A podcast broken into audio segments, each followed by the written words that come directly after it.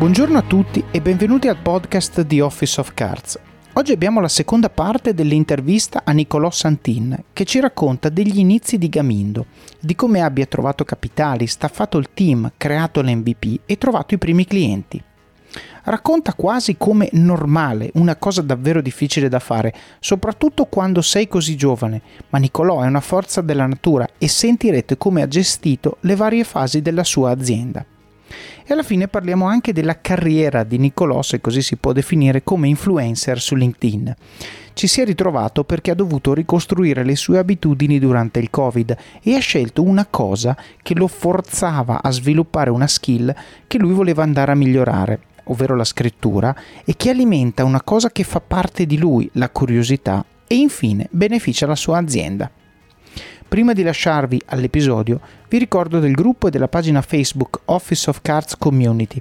Sono luoghi virtuali dove condivido pillole quotidiane di saggezza che traggo da libri che mi hanno colpito, do- dove troverete persone come voi che vogliono crescere, condividere domande e imparare. Per chi preferisce Instagram ho creato anche una pagina lì, così potete aggiungere al vostro feed qualche frasetta motivazionale che vi blocca lo scrolling senza fine e vi fa ritornare produttivi. Ho deciso di usare questi canali anche per condividere spunti sul podcast, come ad esempio permettere a voi che ascoltate di fare domande alle persone che intervisterò, oppure fare sondaggi sui contenuti, i libri e molto altro. Quindi se ascoltate il podcast mi raccomando seguite questi canali. Bene, non mi resta che augurarvi buon ascolto di questa mia chiacchierata con Nicolò Santin. Senti, ok, quindi avete fatto questa azienda, avete fatto anche quindi un percorso di incubazione, no? Giusto, ho capito correttamente? Esatto. Con Silicon Valley, poi co- co- come, come sono stati gli step, la roadmap? Noi appunto abbiamo eh, fatto questo primo MVP, questo primo prototipo, abbiamo ehm, vinto un premio nazionale innovazione che ci ha dato appunto delle prime disponibilità liquide, con quelle abbiamo costituito la società, siamo partiti per l'America facendo tre mesi in Plug and Play, è un grande acceleratore uh, dove il fondatore ha investito in Google, PayPal, Dropbox, eccetera, e uh, quello è stato un periodo straordinario in California dove appunto abbiamo visto una concentrazione di capitali e competenze che è difficile vedere altrove e ci ha permesso appunto di fare i primi passettini, iniziare a trovare dei team, soprattutto qua in Italia, perché là, eh, diciamo, il costo per la, l'essere umano è a livelli spropositati, però, diciamo, fare dei primi passettini nel provare a realizzare veramente il prodotto, perché quando non sei sicuro che c'è qualcuno disposto a utilizzarlo, allora ti conviene partire da un prototipo, qualcosa appunto di imbarazzante, come direbbe Ray Hoffman, poi nel momento in cui hai la dimostrazione che c'è qualcuno disposto a utilizzarlo, allora lì puoi iniziare anche a investirci sopra dei, dei soldi in sviluppatori, in, quindi in tutto quello che è il, il software e iniziare a, a venderlo ai clienti. Diciamo che all'inizio non è semplice perché se tu sei un manager che ha lavorato 15 anni in multinazionali, ti sei creato il tuo background eh, nel, nel, nel, nei brand, nelle corporate, hai creato un network con altre persone in azienda, eccetera, hai una partenza dove dici ok, parto con la mia startup perché sono abbastanza confident che tutto andrà bene.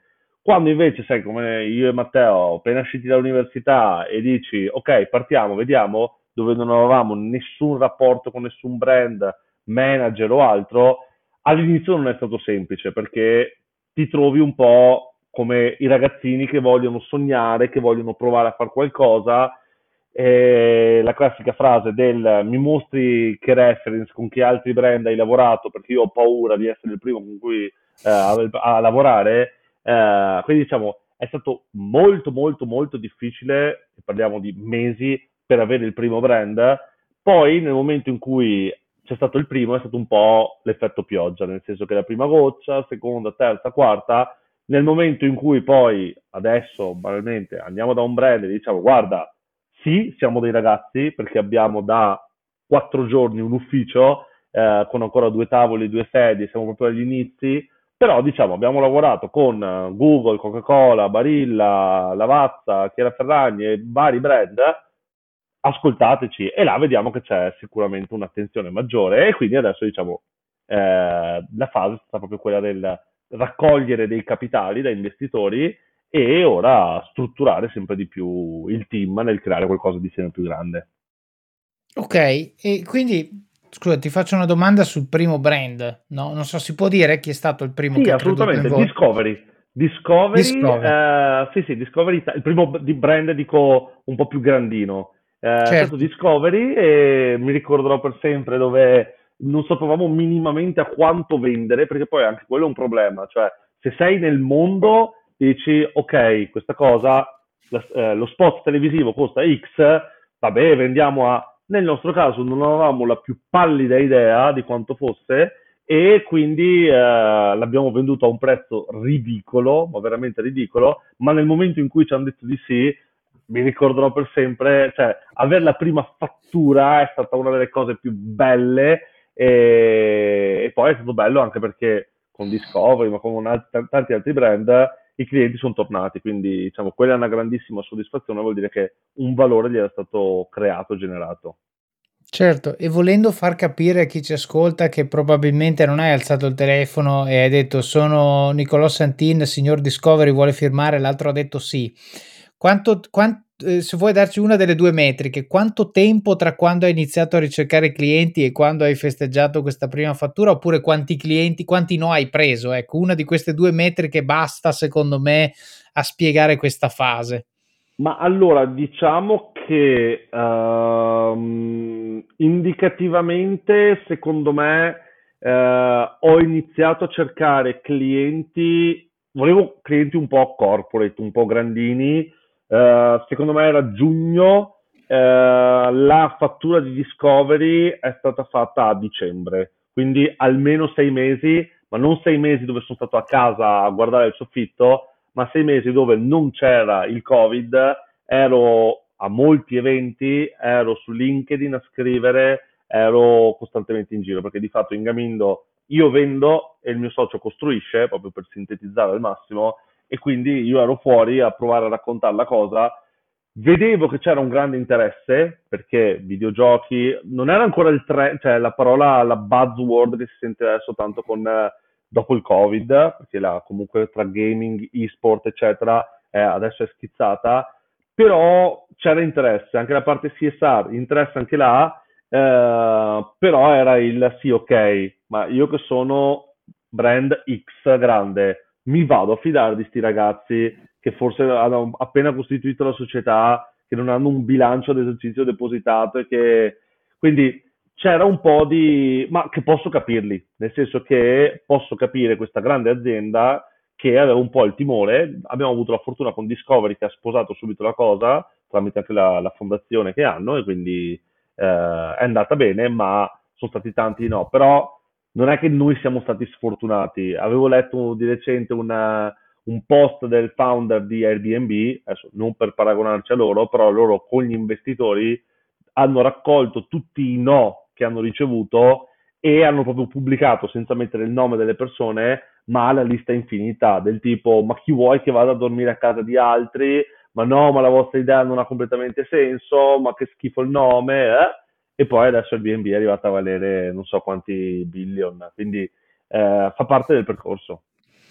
Certo, eh, bravo, però fa parte del percorso, ma è una parte che, tornando al survivorship bias di cui parlavamo prima, eh, non si parla abbastanza, perché alla fine quando tu leggi queste, io le chiamo agiografie, no? di, quelli, di quelli che ce la fanno, si parla più di quello che hanno fatto, ma non di quello, cioè legato ai risultati, ma non di tutte le bestemmie che ci sono state in alcune fasi, soprattutto all'inizio, perché tra l'altro tu hai detto una cosa molto giusta, tu hai detto li capisco, cioè il concetto è che ha più senso dirti no piuttosto che dirti sì, solo che quando tu sei quello che vuole sentirsi dire il sì, è dura prendere no dietro no dietro no, anche perché c'è il classico caso no, da recruiter in cui si dice eh, se vuoi essere manager devi avere esperienza di manager ma scusami, ecco, è una tautologia, come faccio? Se nessuno mi dà chance, come faccio a essere manager? Se per essere manager devo essere manager?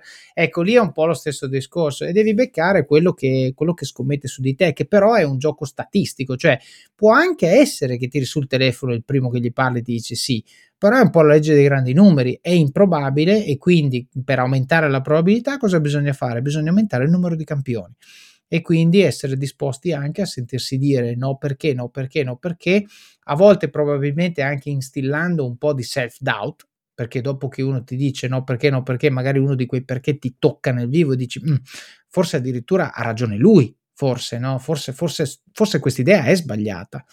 Ehm, però sì, appunto, secondo me, vuole... bravo, proprio il perché, secondo me, che tu dicevi è molto molto importante, cioè anche se un brand ti dice di no, è importante capire, ok, ma ti posso chiedere perché, cos'è che manca in quello che io ho che ti potrebbe interessare? Perché banalmente noi siamo partiti e non avevamo la minima idea di cosa fosse un dato di prima parte, un cookie, un, uh, tutta questa parte lato analytics.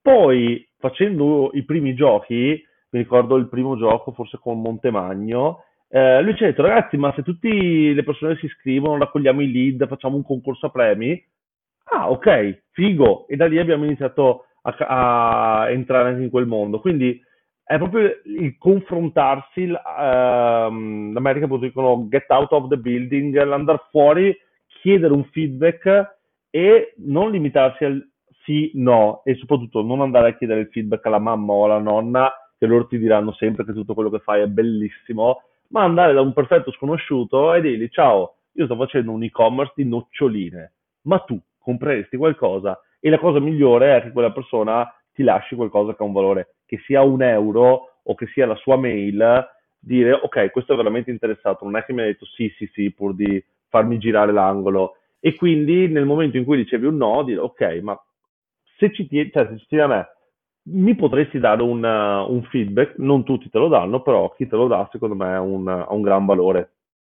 Certo, e tra l'altro ti dà anche, mi viene in mente proprio un approccio commerciale, ti dà anche un gancio per tornare da loro quando hai risolto quel problema. Perché se no, perché questa feature fa schifo, la cambio, torno da te e dico adesso l'ho sistemata, se era questo il motivo adesso mi devi comprare, poi magari ti dà un altro motivo, un altro motivo, però alla fine, una volta che li hai smontati tutti, hai un prodotto che questa persona difficilmente si esime dal comprare se ti ha dato dei feedback veri e, e, e legati al motivo per cui non ha fatto la scelta di acquisto. Bravissimo, no? guarda, ti faccio proprio un esempio concreto. Noi la prima volta che siamo andati da Barilla, eh, gli abbiamo presentato l'idea, ci hanno detto ci piace, ma il fatto che voi sulla vostra app dove ci sono i giochi avete 50.000, 100.000 persone, bello sì, però a noi interessa raggiungere milioni di persone ci abbiamo pensato, ripensato, abbiamo capito che i giochi potevano funzionare anche fuori dalla nostra app e adesso abbiamo già fatto due giochi con Barilla e probabilmente ne faremo degli altri perché abbiamo capito anche qual era l'esigenza del brand, il, need che aveva quel brand specifico. Certo. Senti, e ti faccio una domanda parallela perché tu appunto vivi già nel metaverso, perché tu di giorno fai più o meno questo mestiere, però poi c'hai anche una vita su LinkedIn, nel senso che sei veramente un, un autore, cioè io ti ho scoperto lì, ma sei un autore prolifico eh, e scrivi post che come ti ho detto eh, mi fanno riflettere, cioè sono post quasi, eh, non voglio dire banali perché sembra denigratorio, ma sono post semplici, digeribili, ma estremamente profondi se uno li legge con la mentalità giusta. Ecco, questo forse è il modo giusto per, per caratterizzarli. E la domanda è, cioè perché? Da dove viene questo tuo desiderio di posizionarti su LinkedIn? Come hai cominciato a farlo? E così magari dai anche qualche consiglio a me, dato che lo uso tanto anch'io, e, e soprattutto cosa, cosa, ti dà questo tipo di canale? Allora, se dovessi ve- indicare un punto preciso in cui sono partito con questa serietà nel creare un contenuto al giorno dal lunedì al venerdì, eh, vedo abbastanza l'inizio del Covid, cioè quei primi giorni, prime settimane in cui siamo stati tutti chiusi in casa, dove non abbiamo più iniziato a prendere il treno, la macchina, a uscire, a muoverci, eh, inevitabilmente c'è chi ha deciso di trascorrere del tempo nel fare le maratone di Disney Plus, che era appena uscito, e chi le ha fatte, come me, ma ha anche deciso di boh, iniziare a fare qualcosa, il tempo in più che avevo a, a investirlo in modo diverso. Poi io sono sempre stato molto curioso, nel senso che eh, quando vedo qualcosa, soprattutto lato tecnologico, mi piace molto scoprire la storia che c'è dietro, gli aneddoti, tutto quello che c'è. Quindi, banalmente, l'altro giorno ho scritto un post su Canva e andare a vedere come questa azienda è cresciuta in pochi anni da 0 a 40 miliardi di valutazione e scoprire che i due founder in realtà erano partiti facendo eh, tipo l'annuario, che i due founder erano due fidanzati, che hanno avuto una difficoltà enorme nel trovare il capo dello sviluppo software. Quindi vedere tutta la storia, la, la immagazzino e poi dico, beh dai, però potrei anche raccontarla perché quello che, diciamo, il mio punto di partenza è scrivere qualcosa che se fossi dall'altra parte vorrei leggere, che potrà sembrare una banalità, però la mentalità mia è proprio quella di dire sì, ci sta ogni tanto esaltare il successo, appena stato, abbiamo appena fatto il gioco per Google, abbiamo appena fatto questo, quest'altro, però anche condividere delle esperienze, magari anche fallimentari. Io ho raccontato di recente che ho sempre voluto conoscere Renzo Rosso, il founder di Diesel, non ce l'ho mai fatta, ho provato in n modi, ma mai è successo, ma anche magari alcune cose simpatiche, tipo la partecipazione che ho fatto ai soliti ignoti su Rai 1 e cosa ci ha portato questo, quello, quindi tutte le statistiche di Google Analytics, come sono cresciute, non cresciute.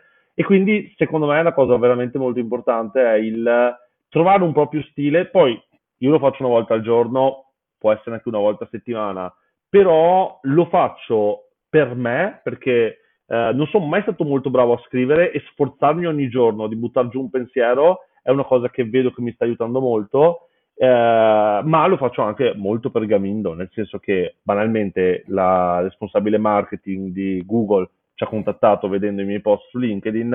Eh, avevo quest'estate fatto dirette dirette con Rudy Zerbi e Laura Antonini, perché appunto la straordinaria Laura mi ha visto su, su LinkedIn, o anche il contatto con Chiara Ferragni è nato da un post su LinkedIn. Quindi diciamo ha sicuramente dei benefici anche su quello poi io nel tempo libero, diciamo, i social su cui sto sono principalmente due, che sono LinkedIn e TikTok. Quindi ehm, trascorrere il tempo su LinkedIn vedo dei contenuti di valore cerco di, di raccontare qualcosa di mio. Cerco anche però sì, sempre un po' di differenziarmi, nel senso che aver, ieri è uscito, è stato presentato Meta, Facebook, se, scrivere oggi un post su Meta di Facebook sarebbe stato l'ennesimo post e bisognava scrivere qualcosa di veramente diverso per avere l'attenzione delle persone. Uh, ho cercato, mh, cioè, se mi verrà voglia, ne parlerò tra uh, due settimane quando avrò anche più informazioni, perché poi tante cose, che siano le GIF che mi invento, che in realtà magari prendo spunto da qualcos'altro, o anche certe riflessioni, alcune vengono da me, ma altre mi piace anche leggere da varie fonti, tizio dice così, tizio dice colà, e, e poi farmi, farmi, un'idea. Però, mh, appunto, consiglio di trovare, può essere LinkedIn perché secondo me è molto bello perché ha anche un algoritmo che permette di far conoscere a persone fuori dalla tua cerchia il contenuto rispetto a Instagram Stories dove solo chi ti segue può vederlo. Ehm, però al tempo stesso credo che sia un contenuto dove un social dove la maggior parte dei contenuti sono di valore. Ci sono ancora, continuano ad esserci questi post del eh, gli stagisti devono essere pagati o non pagati. Oggi ho visto che aveva 100.000 like un post, però vabbè, diciamo, eh, ci sono un po' in tutti i social. Eh, il user generated content ha i suoi pro e contro, però diciamo, io ora cerco di stare in social che mi possono dare un valore. Su LinkedIn vedo il contenuto in forma testuale, su TikTok lo vedo in forma visiva, in forma di video, dove trovo una creatività che è ben oltre la fetta di torta che il mio amico ha mangiato che condivide su Instagram. Questo episodio è supportato da Scalable Capital, il tuo compagno ideale per iniziare a investire in modo semplice, sicuro e conveniente. Con oltre 600.000 clienti, Scalable è una piattaforma regolamentata e questo è molto importante ragazzi, perché vi offre una possibilità di investire in azioni, ETF e fondi partendo solo da un euro. Ma perché dovreste iniziare a investire? È semplice. Primo, l'inflazione, che se aumenta di questo passo diminuisce di molto il nostro potere di acquisto. Secondo, se pensate oggi che la pensione che avrete quando ci andate a 80 e passa anni vi permetterà di sostenere lo stile di vita che avete, beh, vi faccio tanti auguri. E il terzo, beh, per chi ne ha, i figli. Io ad esempio ho un fondo per le mie bambine, piani di accumulo per me, investimenti diversificati per obiettivi che hanno orizzonti temporali diversi. Con Scalable puoi dare forma ai tuoi obiettivi di investimento e sfruttare appieno il suo potenziale per far crescere i tuoi risparmi nel tempo. L'importante è iniziare per step e Scalable non ti permette solo di acquistare azioni o ETF, ma anche di imparare come funziona il mondo degli investimenti. Scopri di più su come Scalable può trasformare il tuo approccio agli investimenti visitando il link in descrizione. Ricorda, con Scalable il tuo viaggio finanziario può iniziare solo con un euro. Non aspettare, investi nel tuo futuro oggi stesso con Scalable Capital. Certo, ma tra l'altro allora, mhmm, faccio fa allora LinkedIn innanzitutto è è sporco, ma è il social più pulito che c'è oggi probabilmente, quindi vol è ovvio che ogni tanto becchi lo stagista o quelle cose tipo, ehm, il 99% delle persone sbaglia questo calcolo, cioè 'ste robe Ah su sì. LinkedIn proprio no non non le non si sopportano, però ce ne sono poche. Tu hai detto una cosa che m'ha fatto molto riflettere, poi e poi ti faccio una domanda. Allora, la cosa che mi ha fatto molto riflettere è che tu hai detto che scrivi post che vorresti leggere tu. Allora, questo è quello che io dico sempre, a mol molti mi chiedono, no, co come fai a fare il podcast, a trovare il tempo, eccetera, eccetera. La risposta è: lo faccio perché mi piace, se no non lo farei. Non toglierei tempo alla mia famiglia, al mio mio lavoro non lo tolgo perché non ce la faccio, ma tolgo tempo al mio sonno e e alla e un po', pochino, poco alla mia famiglia. Ogni tanto quando nei weekend devo lavorare su queste cose, ma cerco prevalentemente di lavorare alla mattina presto, oppure alla sera molto tardi, insomma que questi slot qui un po' impossibili. Ehm, però dico perché mi piace, lo faccio, no, allora perché mi piaccia, io devo farlo secondo ciò che piace a me. Quindi Sì. faccio cose che ritengo consumerei. Okay, questo è un po' il ragionamento. Ora, questo è ovvio che per definizione polarizza. Io potrei fare mi hanno detto molti: "Ma perché non fai un podcast di 3 minuti, 5 minuti, pillole?" Perché non è il mio stile, perché non mi piace, perché in 3 minuti in 3 minuti tu puoi al massimo impartire una lezione. Cioè è come se tu fossi qua, ti dico questa cosa, falla, no, dato Sì. che ehm, nota bene io non faccio non non faccio le news, no, io cerco di lasciare qualcosa di utile alle persone, okay, però e e quindi io in 3 minuti potrei al massimo dire: "Guarda, ehm, la leadership funziona così, fai queste 3 cose e hai risolto il problema." Ma questo presuppone che io sappia e tu no. E chi Certo. sono io per farlo? Io invece dico: in una conversazione di 1 ora, 1 ora e mezza, 2 ore, a volte sono arrivato anche a 3 ore, okay, con una persona che ha un'esperienza diversa ma paragonabile alla mia, possiamo insieme creare un contenuto che permette alle persone di pensare, perché non è che ti dico nessuno dice: "Fai così, fai cosà", ma ti dico: "Io ho fatto così ed è successo questo. Ah, io ho fatto così ed è successo questo." Magari da questo confronto, per chi ascolta, può nascere un'ispirazione e dire: "Okay, allora provo anch'io." Oppure può nascere anche una terza via. E vero. dici: "Okay, allora lui ha fatto così, lui ha fatto così, io prendo un pezzo da uno, un pezzo dall'altro e mi invento la mia." Okay, e quindi è un formato lungo. E quindi mi dicono: "Ah, questo cappa la tua crescita." Ma chi se ne frega? Cioè non è non è questa la metrica del successo, perché se io puntassi alla crescita questo sarebbe un lavoro e se fosse un lavoro dovrei lasciare il mio day job, no, quindi secondo me tu hai detto una cosa molto importante, perché hai detto: "I post su LinkedIn" poi adesso arrivo alla domanda, ma "i post su LinkedIn li scrivo scrivo cose che vorrei leggere io." Se scrivi cose che vorresti leggere tu, riesci a sostenere la fatica, perché di questo si tratta, di Sì. f spendere tempo per acquisire informazioni che rendono non banale quello che scrivi e per poi scrivere un post anche con tutti i crismi, quindi scritto bene, con la GIF, le cose, cioè non sono post da 10 minuti scritti la mattina, ehm, finché mangi la brioche a colazione con l'iPhone. E si vede, okay, e quindi è, tra virgolette, "un paralavoro" che in quanto tale deve pesare il meno possibile, no, e per pesare il meno possibile deve essere una cosa coerente col tuo sistema valoriale di consumo di informazioni. E questo concetto che tu hai espresso lo volevo rimarcare perché, appunto, quando parlano di me mi dicono: "Perché non fai contenuti brevi?" Do questa risposta, ma tante persone che hanno tanto da dare, certe volte si bloccano perché pensano a quello che i miei ascoltatori vorrebbero sentirsi dire. No! In questo caso no, perché gli ascoltatori vogliono sentire te, non vogliono Ah sì. sentire quello che loro vorrebbero, no, eccetera, eccetera, eccetera. Quindi questo era il punto. La domanda che ti volevo fare è questa e riguarda l'acquisizione delle informazioni, perché appunto il post con tutto che lo curi, eccetera, eccetera, magari ti porta via una ventina di minuti, mezz'ora, insomma, più o meno. Però l'acquisizione delle informazioni per scrivere quel post, secondo me ti porta via di più. Cioè, come fai? Com'è il tuo, um, la tua routine, ecco, chiamiamola sì. così, per arrivare a creare questa strategia di cinque contenuti veramente interessanti a settimana? Allora, io leggo molto, allora, libri sì, ma soprattutto perché diciamo, dai libri spesso hai delle storie di persone, hai delle riflessioni o altro, però non hai gli aggiornamenti, le novità, eccetera. Ehm, io leggo molto le newsletter, quindi da Morning Brew, questa newsletter bellissima americana, a The Hustle, a... Um, poi ce ne sono anche di italiane molto belle, tecnicismi, eh, la colazione dei campioni, come si chiama.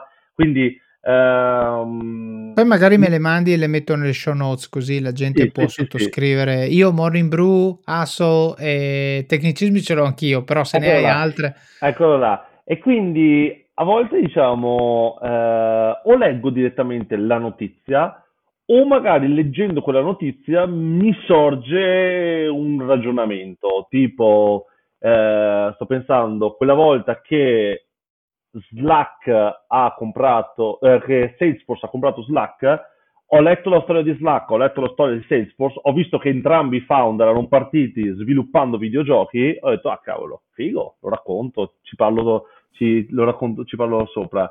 E, mm, quindi newsletter, quindi eh, podcast anche, eh, diciamo che ho avuto un po' un rallentamento, come credo molte persone, poi no, in realtà dipende un po' da persona a persona, durante la pandemia. Adesso ho ricominciato ad ascoltarli molto. Durante la pandemia io, io, di solito li ascolto sempre in auto, in auto, in treno, quando cammino, quindi quando sono in movimento non riesco a lavorare ascoltando parole. E, um, quindi newsletter, podcast, siti, siti di informazione da TechCrunch a The Verge a uh, anche Repubblica adesso con Italian Tech. Quindi leggo informazioni uh, o mi faccio domande del tipo ma questa cosa perché è successo? Ma perché noi acquistiamo determinate cose rispetto che altre? E mi segno, io vabbè, nel mio caso utilizzo proprio per andare nello specifico un, un programma che si chiama Trello, dove posso inserirmi tutte le mie note, però diciamo, un qualsiasi strumento che, eh, o Notion, quello che è, eh, mi inserisco gli spunti quindi non lo so, eh, esports o non lo so, eh, come è nata questa azienda, eccetera.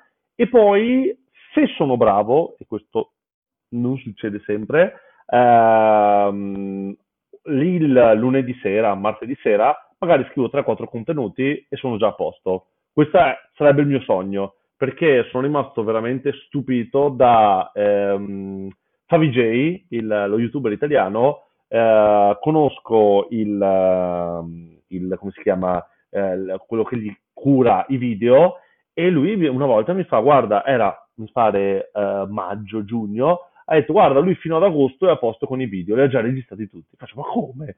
E lui mi ha detto, sì, sì, lui si mette una settimana, ne registra a più non posso, e lui è a posto rispetto a ogni giorno, aspetta che mi metto, faccio, eh, e quindi a volte mi succede che magari, non so, io il sabato mattina, me creare le GIF, quelle là mi piace tantissimo perché dico, vedo, non so, vado a vedere 007, vedo quell'effetto e dico, ma come l'ha fatto? E quindi mi metto su YouTube a cercare effetto sparire nel nulla, eccetera, vedo che con quel programmino si creano e si crea e quindi lo, lo faccio. Quindi molto, sono veramente molto spinto dalla curiosità del come posso fare quella cosa e qua, quindi poi provare a farcela mi, mi dà una grandissima soddisfazione.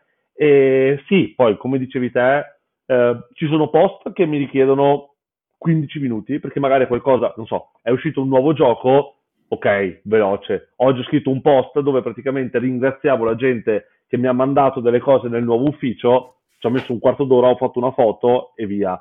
Ci sono altri post dove magari quello che dicevi prima di Super Mario Effect, dove mi sono guardato tutto il TED del tipo che lo presentava, 15 minuti, dove mi sono letto degli articoli, dove ci ho messo 40 minuti. Però sì, come dicevi te, è una cosa che mi piace. Poi è una cosa che mi piace adesso. Magari tra un mese, un anno, smetterò di farla, non lo so, però diciamo in questo momento mi dà una gran gioia. Ho iniziato a farlo solo perché mi piaceva, ora che ho anche delle soddisfazioni grandi, eh, sicuramente questa è benzina che, che alimenta anche questa mia voglia di continuare. Certo, ma allora intanto ti faccio una richiesta, dato che questo episodio andrà live probabilmente fra un paio di mesi, eh, perché anch'io beccio, ovviamente, eh, ti direi magari se puoi mandarmi lo screenshot di Trello, che tanto fra due mesi sarà vecchio, così diamo un'idea di cosa vuol dire la tua dashboard eh, di lavoro. Perché secondo me, cioè, perché ti faccio questa domanda? Perché tu, tutto quello che tu hai descritto adesso, io lo riassumo con una parola, che è metodo. Ok? Cioè non, è, non c'è nulla di casuale c'è una fase di acquisizione informazioni che è strutturata con un'accurata selezione delle sorgenti, perché appunto quando tu dici TechCrunch, The Verge, tecnicismi, eccetera, eccetera, hai fatto una preselezione di, dei canali da cui acquisisci contenuto che poi andrai a condividere col tuo network. Dopodiché ti sei dato metodo per la digestione delle informazioni, quindi dici lo prendo, lo segno su Trello perché il momento in cui acquisisco l'informazione non è il momento in cui preparo l'informazione per eh, condividerla, ma è, la lascio lì mh, mm, in gestazione per un po' di tempo, no? anzi uso una metafora del vino, la, la, la lascio fermentare. A questo punto cosa succede? Tu quindi hai metodo nella classificazione delle informazioni che decidi di condividere, delle storie, dei temi, dei topic, chiamiamolo come vuoi. Poi a questo punto hai metodo nella preparazione del contenuto per la pubblicazione lunedì, martedì sera, eccetera, eccetera, e hai anche metodo nel, nel mm, diciamo nello stile che usi per condividere mm, questi contenuti. Quindi ah, tutto quel discorso che hai fatto sulle GIF è la firma di Niccolò Santin no? Sì. È, è, proprio la, la, l'autografo, no? E questo stile poi crea la persona che è ciò che la gente sui social va a seguire. Tutto questo per dire che cosa? Per dire quando la gente si domanda come ha fatto Chiara Ferragni a diventare Chiara Ferragni, la risposta sta nel 2014, nel 2013, non certo oggi. Oggi ha acquisito l'ultimo milione ma non è quello che conta l'ultimo milione di follower, quello che conta sono i primi 100.000 e i primi 100.000 vengono da uno stile chiaro e coerente e per fare queste cose in maniera sostenibile, soprattutto per chi come te e poi nel mio piccolo anche me, eh, lo fa nei ritagli di tempo. Perché o tu dici mi sveglio la mattina e dico lascio il mio lavoro, voglio fare l'influencer bocca al lupo. Se tu invece dici, sai cosa c'è? Io voglio condividere cose con persone e lo faccio, come hai detto prima, che devono piacere a me, con uno stile mio che non mi pesa, che se devo lavorare quella mezz'oretta in più mi diverto, la GIF, la cosa, eh. e lo faccio con metodo, quindi vado a separare il processo, a scomporlo nelle sue componenti diciamo eh, essenziali, acquisizione informazioni, digestione dell'informazione, preparazione del contenuto, calendario editoriale, pubblicazione del contenuto e poi magari ci butto lì, non ce l'hai detto, ma un po' di analytics li fai secondo me sui numeri, qual è il contenuto che va di più, quello che va di meno, eccetera, eccetera. Ecco che ti sei creato un metodo per fare una cosa che tu hai detto fra un mese non mi piacerà più, fra un anno magari non mi piacerà più, non lo so, però attenzione, questo tu ce l'hai detto prima in maniera molto chiara, è free marketing, cioè questo tuo contenuto ti ha dato business, quindi voglio dire, magari ti piacerà meno, però il modo per continuare a farlo, anche se ti piace meno, secondo me lo trovi. Assolutamente, sì, sì, sì, ma infatti, ehm, diciamo, io voglio essere molto, molto, molto trasparente nel dire che mi motiva molto di più creare un contenuto di qualità che un contenuto che prenda una quantità di like, perché altrimenti farei il post dello stagista paid o unpaid o racconterei ogni giorno una storia strappalacrime per avere migliaia, milioni di like. Eh, sicuramente però il fatto che magari cioè, se io avessi scritto 20 contenuti, 100 contenuti e eh, avrei ricevuto al massimo un like, due like, probabilmente mi sarei stancato prima. Cioè, sono molto obiettivo e infatti quello che io consiglio è quello di dire se non sai ancora qual è il tuo social, parti e fai 20-50 contenuti, non farne due, perché dopo due non hai abbastanza dati, numeri per... però ne fai 20-50, dopo vedi se ti è piaciuto farlo e anche se hai avuto un ritorno, perché banalmente il mio socio, lui è partito a fare così per scherzo dei contenuti su TikTok e adesso è a quasi 250.000 follower dove lui ha creato un account dove si chiama Scienza e dintorni e lui racconta, lui è ingegnere, racconta alcune cose di scienza, quindi eh, non lo so, anche di fisica, perché la fetta biscottata cade sempre dalla parte della marmellata? E lui ti dice perché l'altezza media del tavolo è tra i 70 e gli 80 centimetri e quindi nel movimento non fa tempo a fare un giro completo ma solo mezzo giro e cade dalla parte della marmellata. O eh, quanto fa 0 elevato alla 0 e c'è un sacco di ragazzi che scrivono avrei sognato di averti come prof alle elementari, alle superiori e lui praticamente si paga l'affitto di casa con uh, vari brand che lo, gli pagano questi video e ha trovato il suo canale su LinkedIn. Lui dice per me è una sofferenza enorme star là a scrivere un contenuto fare un video mi diverto tantissimo. Quindi LinkedIn è sicuramente una bella piazza dove ci sono tante persone di valore e secondo me ha anche un po', come dire, la, la giustificazione per questo valore perché comunque la gente lo vede molto e lo è legato al mondo professionale e sa che ogni post, ogni cosa che tu condividi è un po' il mattoncino che ti va a creare perché banalmente io ora quando faccio colloqui, sto facendo una marea di colloqui, vado a vedermi il profilo LinkedIn della persona, sia certo. in quello che ha, eh, come dire, come background, come lavori e studi, ma anche banalmente in quello che scrive, perché alcune cose a me interessa vedere da là, quindi se uno inizia a scrivere quattro stupidate così a caso, per me ha, ha una certa rilevanza. Non vado a vederlo su Facebook, Instagram, eccetera, però LinkedIn è un posto dove vado a vederlo, eh, un, un, developer lo si valuta da GitHub o da Stack Overflow o quello che sono altre piattaforme, un marketer io vado a vederlo anche su LinkedIn e quindi una persona secondo me sta un po' attenta a scrivere scemate e, e quindi probabilmente questo garantisce anche un po' una protezione a LinkedIn. Certo. Hiring for your small business? If you're not looking for professionals on LinkedIn, you're looking in the wrong place. That's like looking for your car keys in a fish tank.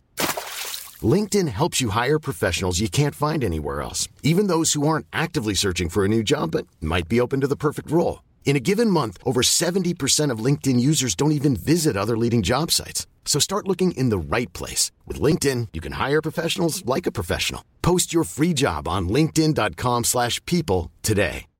Ma io quella della fetta biscottata pensavo fosse legge di Murphy, adesso andrò a cercarmi il profilo, il profilo del tuo co-founder yeah. perché così mi trovo la spiegazione scientifica.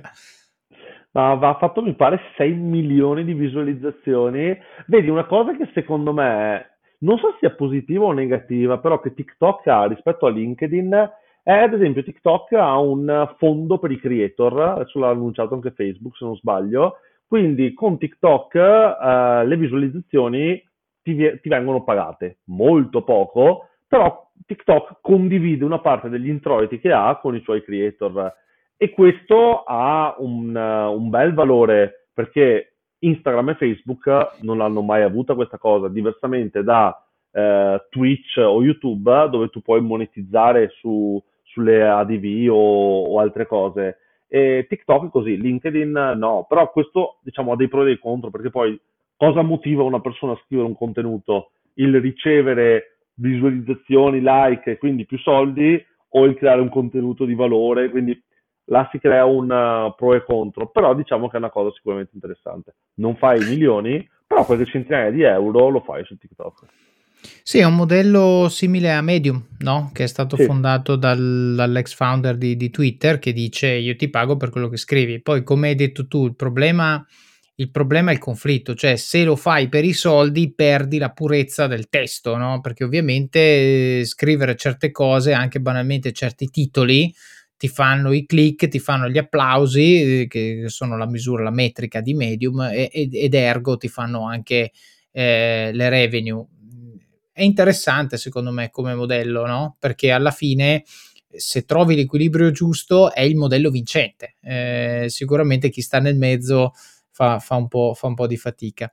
Senti Nicolò, eh, abbiamo secondo me toccato un sacco di, di, temi interessanti. Ti farei l'ultima domanda a risposta aperta che è se abbiamo tralasciato qualcosa, se c'è qualche consiglio che ti senti di dare magari a chi ci ascolta, che è un'audience eh, diciamo molto orientata alla crescita individuale e soprattutto consapevole del fatto che da soli non si cresce, si cresce insieme, si cresce in gruppo e che se cresco io e quelli attorno a me non crescono, sto sbagliando qualcosa. Ok, quindi questo è un po'. Tu con Gamindo hai creato un oggetto che su- che ha successo se vince il sistema, ok? Altrimenti non, non va su.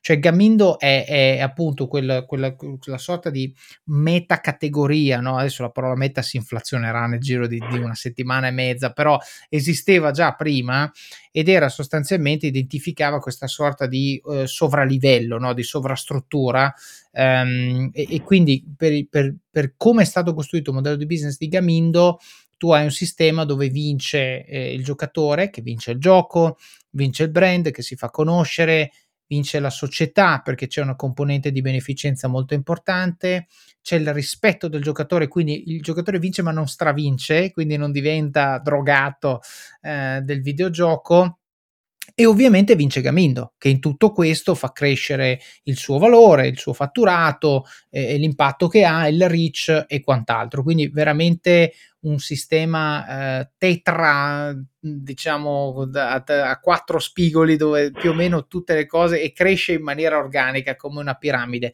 Però eh, che cosa che cosa ti senti di condividere con la nostra audience a livello di, non so, lessons learned, ehm, piuttosto che tips and tricks, eh, abitudini che ti rendono particolarmente efficace, consigli, suggerimenti, non lo so, qualsiasi cosa. Ma allora, eh, diciamo, quello che posso condividere è un po' la frase che più mi ripeto dentro la mia testa e che è stato anche il titolo del mio TEDx che ho fatto qua di recente, che è eh, il fallimento non è l'opposto del successo, ma è uno step per raggiungerlo. E quindi un invito che io voglio fare davvero è quello di ragionare proprio nell'ottica del è brutto, è brutto quando una cosa non va come speri, dove magari è un, apparentemente un fallimento, però banalmente se è un progetto a fallire il progetto non è la persona che c'è dietro quel progetto e molto spesso eh, potrà sembrare filosofia, però io l'ho visto nella mia pelle, certe cose scattano nel momento in cui c'è un fallimento. Io banalmente ho avuto la fortuna, ma in realtà mi sono anche sbattuto tanto durante l'università per studiare, ma l'unico esame che non ho passato, diritto commerciale, nel momento in cui non ho passato quell'esame, sono tornato a casa con una motivazione, una grinta, una voglia di spaccare il mondo che poi mi ha dato dei benefici enormi negli esami successivi e che mi ha permesso di uscire con un uh, eccellente voto. Quindi quello che io dico è veramente, non è bello fallire, però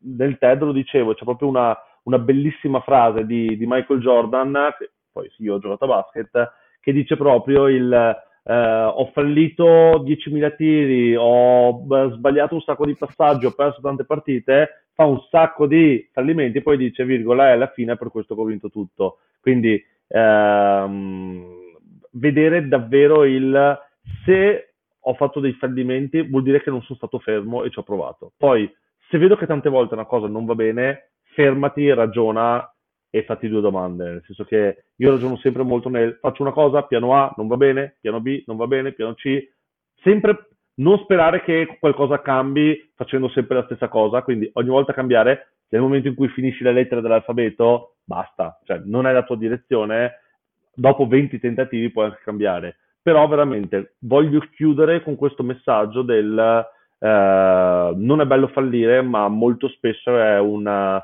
è una vitamina per darci una, una spinta in più per raggiungere quello che è il successo che, che sia diventare il Warren Buffett di turno o anche semplicemente avere la vita che uno ha sempre desiderato. Certo, beh, guarda, a parte che io di solito quando faccio la post-produzione degli episodi del podcast cerco sempre una frase che gli ospiti dicono che poi utilizzo nel titolo dell'episodio. Qui mi hai regalato proprio l'assist, Gra- grazie perché così non devo neanche cercare, l'ho già trovata. Voglio solo condividere una cosa analoga, proprio per dire quello che dici tu. Eh, due episodi della mia vita che rappresentano come sia vero quello che hai appena detto. Il primo riguarda anche per me l'università. Eh, io ho avuto due passi diversi all'università, il biennio e il triennio.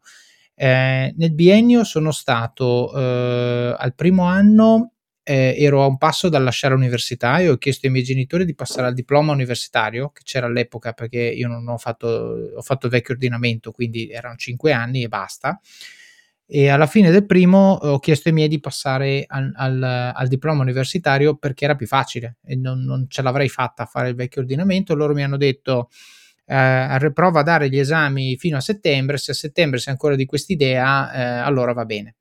Meno male che lo hanno fatto perché eh, entro settembre poi sono riuscito almeno a ritornare in pari con gli esami. Poi alla fine del primo semestre del secondo anno ho incontrato la mia nemesi, il mio Everest, no? Meccanica razionale. È un esame che, eh, per via di come era strutturato il modo in cui davano i voti, cioè eh, potevi prendere o non passato o 22 o 30, non c'era niente in mezzo, perché un esercizio era o giusto e ti contavano il massimo dei punti o sbagliato, però c'erano due esercizi e il terzo che insieme facevano 17, quindi non lo passavi, quindi dovevi fare gli altri due, eh, i due da lì e, e poi arrivavi a 22 oppure eh, prendevi 30 se avevi fatto tutto giusto.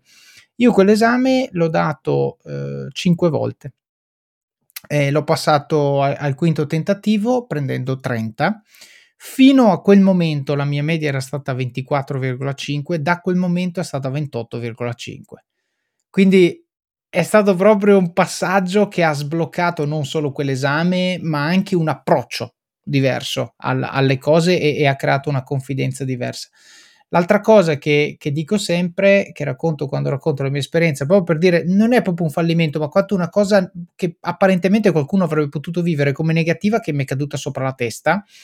Nella, alla fine del 2008 io ero in eBay, bello tranquillo, stavo facendo le mie cose. A settembre arriva un, una comunicazione dell'headquarter americano che dice chiuderemo l'ufficio italiano Bocca al lupo, io ho 28 anni appena compiuti e mi vengono offerte due opzioni. Opzione 1, eh, ti diamo una sorta di liquidazione, no? qualche mensilità di indennità e cercati un nuovo lavoro, auguri. Opzione 2, ti rilochiamo in un paese all'estero a nostra scelta che voglio dire, cioè, bello forte eh, per uno che aveva solo due o tre anni di esperienza lavorativa, neanche consolidata in una direzione, quindi non è che dico vado a rivendermi facilmente, anzi, eh, avevo troppa paura di prendere le mensilità e poi finirle e poi rimanere senza lavoro, ho detto vabbè volete mandarmi all'estero, mandatemi all'estero, amen. Ed è quello che ha eh, se volete, scatenato tutta una serie di cose che ne sono conseguite poi negli anni successivi eh, ho imparato meglio l'inglese, ho imparato a lavorare all'estero, ho imparato a confrontarmi con culture diverse, poi quando torni in Italia, se stato all'estero, vieni visto con un occhio molto di riguardo, bla bla bla bla bla. Avrei io avuto il coraggio di prendere e dire vado all'estero? Probabilmente no. Quindi questa forcing function esterna, potenzialmente negativa, potenzialmente problematica, che eh, devo dire anche per diversi, diverse settimane, insomma, finché non ho poi capito e accettato che sarei andato all'estero, ho vissuto con grande stress, è stata il catalizzatore che ha sbloccato una serie di cose che probabilmente non avrei neanche mai potuto immaginare se non fosse successo questo evento negativo. Quindi tutto questo per dire che quello che succede succede, conta come tu reagisci e come tu vivi le cose che, le cose che ti succedono e anche come hai detto molto bene tu, la tua capacità di imparare da ciò che succede, di correggere magari alcuni atteggiamenti per sperare in un esito diverso la volta dopo. Va bene, Nicolò, eh, grazie mille. Eh, direi grazie che a te, Davide. Grazie direi davvero. che ti seguirò continuamente su LinkedIn, anzi forse adesso comincerò a interagire con te, a farti i commentini sui vari post. Eh, io ti voglio fare un grandissimo in bocca al lupo per, per Gamindo eh, e quello Grazie che state facendo. Esatto, perché voi siete una realtà che se vince, vincono in tanti, quindi veramente me lo auguro e spero che avremo modo di conoscerci di persona prima o poi. Assolutamente, assolutamente, sì. Grazie Davide, grazie di cuore e a presto. Grazie Ciao a Nicolò, ciao ciao ciao. Ed eccoci qui, dopo questa seconda parte della mia chiacchierata con Nicolò Santin, davvero ricca di spunti su come far crescere un'azienda e imparare a crescere con essa. Ci ha parlato della ricerca dei primi clienti, sempre in giro, eventi, incontri, continuamente alla ricerca di network utile per creare i primi leads. Ci ha parlato della convinzione che devi avere quando sei agli inizi e nessuno crede in quello che fai. Abbiamo parlato dei no che ha preso Nicolò e di quelli che anche i founder di Airbnb hanno preso. Lui traccia un parallelo e lo fa con grandissima umiltà, ma il punto fondamentale è questo. Quando fai qualcosa di nuovo è ovvio che all'inizio la gente ti dice di no. Quando hai una convinzione che nessuno condivide, è normale che la gente ti dica di no e quindi tu devi avere assolutamente la certezza e la forza interiore di andare avanti, di andare avanti nonostante questi no, altrimenti evidentemente ti incarti. Abbiamo parlato anche a proposito dei no dell'importanza di chiedere un feedback quando ci viene detto no per capire che cosa non va e capire che cosa migliorare. E questo è molto importante perché se tutti ci dicono no, ci dicono no magari hanno ragione e va bene. Noi dobbiamo avere l'accortezza di chiedere feedback, l'umiltà di ascoltarli, la forza di rimanere sicuri nelle nostre posizioni fin tanto che non viene fisicamente dimostrato che abbiamo torto e a quel punto la persona saggia deve anche decidere quando è il caso di lasciar perdere. Però attenzione, questa non è una scusa da usare al primo no che ci viene detto, dobbiamo usarla al 124esimo. Ecco lì allora forse può essere, però attenzione, al 124esimo, non al primo. Abbiamo poi parlato della curiosità di esplorare nuovi canali, di costruire abitudini sane quando è cambiata la sua routine a causa del Covid. Niccolò ci racconta di come a volte si forzi ad approfondire temi per poter avere elementi da raccontare con la sua audience. Dice una cosa che ritrovo vera anche per me, ovvero che quello che lui condivide lo fa innanzitutto per se stesso, per migliorare una skill che sa non essere, non essere il suo forte e poi cerca di trarne beneficio anche per la sua azienda. Vi consiglio davvero di seguirlo perché i suoi post sono davvero interessanti, lo trovate su LinkedIn. Ci ha poi parlato della disciplina di creare contenuti batch e poi essere a posto per la settimana. Lo faccio a volte anche io col podcast. Non è facile, ma fa capire che se una cosa è importante per noi dobbiamo trovare il modo più efficace per farla. E infine abbiamo parlato del fallimento, di come non vada vissuto come l'opposto del successo, ma come passaggio per arrivare al successo. L'importante è viverlo nel modo giusto, viverlo come momento di crescita, a riflettere su cosa stiamo imparando da quel momento e da quell'errore. Come sempre vi invito a praticare gratitudine a chi vi aiuta. Spesso gli ospiti del podcast mi scrivono qualche settimana dopo che ho pubblicato l'episodio condividendo messaggi che hanno ricevuto da voi, messaggi di apprezzamento per l'episodio, per la loro storia e per quello che vi ha insegnato. Mi raccomando, fatelo. Il podcast vive di questo, di emozioni positive, di persone che imparano, di ringraziamenti, di collegamenti nati quasi per caso. Questo in realtà è un consiglio molto più ampio. Se qualcuno fa qualcosa per voi, qualcosa che vi fa crescere e vi rende migliori, ringraziatelo. Renderete la sua giornata, come spesso accade con le mie quando mi scrivete, migliore. Passiamo ora al supporto, la fase in cui siete voi i protagonisti e in cui dimostrate con pochi e semplici ma significativi gesti quanto impatto abbiano questi contenuti nel vostro quotidiano e quanto sia importante per voi che il podcast continui a crescere. Quindi come fare? Il primo modo è Patreon ed è il primo link che trovate nelle show notes. Vi basta andare su it.officeofcards.com barra podcasts e cliccare l'episodio di Nicolò oppure andare su patreon.com barra Office of Cards. Patreon è un modo senza sforzo per contribuire alla qualità di questo podcast e vi permette di fare delle piccole donazioni mensili, anche di pochi euro, per darmi una mano a finanziare supporto professionale per l'editing degli episodi e la promozione del podcast. Spesso mi dite grazie per questo podcast sui social, via email, in alcuni casi anche di persona, e vi sono infinitamente grato di questo. Se potete, anche un aiuto concreto può fare la differenza e contribuire a renderlo ancora migliore. Si tratta di una cifra libera. Se ciascuno di voi desse anche solo un euro al mese, potrei assumere un tecnico audio full time e una persona che mi aiuti a diffondere il messaggio sui social, oppure altri mezzi di comunicazione, oppure potrei anche coordinare meglio le interviste di persona, che sono sempre migliori di quelle remote. Potrei cercare attivamente diverse tipologie di ospiti su LinkedIn, fare più recensioni di libri che tipicamente richiedono più tempo Insomma, se volete che il podcast cresca, un po' di supporto ci vuole. Grazie di cuore a tutti i patrons che hanno scelto di supportare Office of Cards finora.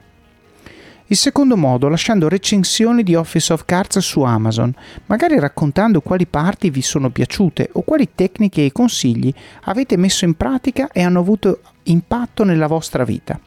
So che molti di voi regalano Office of Cards agli amici chiedete loro di lasciare la recensione quando lo hanno finito. Il terzo modo, recensioni del podcast se lo ascoltate su Apple Podcast e, udite udite, finalmente da ora anche su Spotify. Finalmente infatti anche Spotify ha aggiunto le stelline, ovvero il vostro modo per dire quello che pensate di questi contenuti.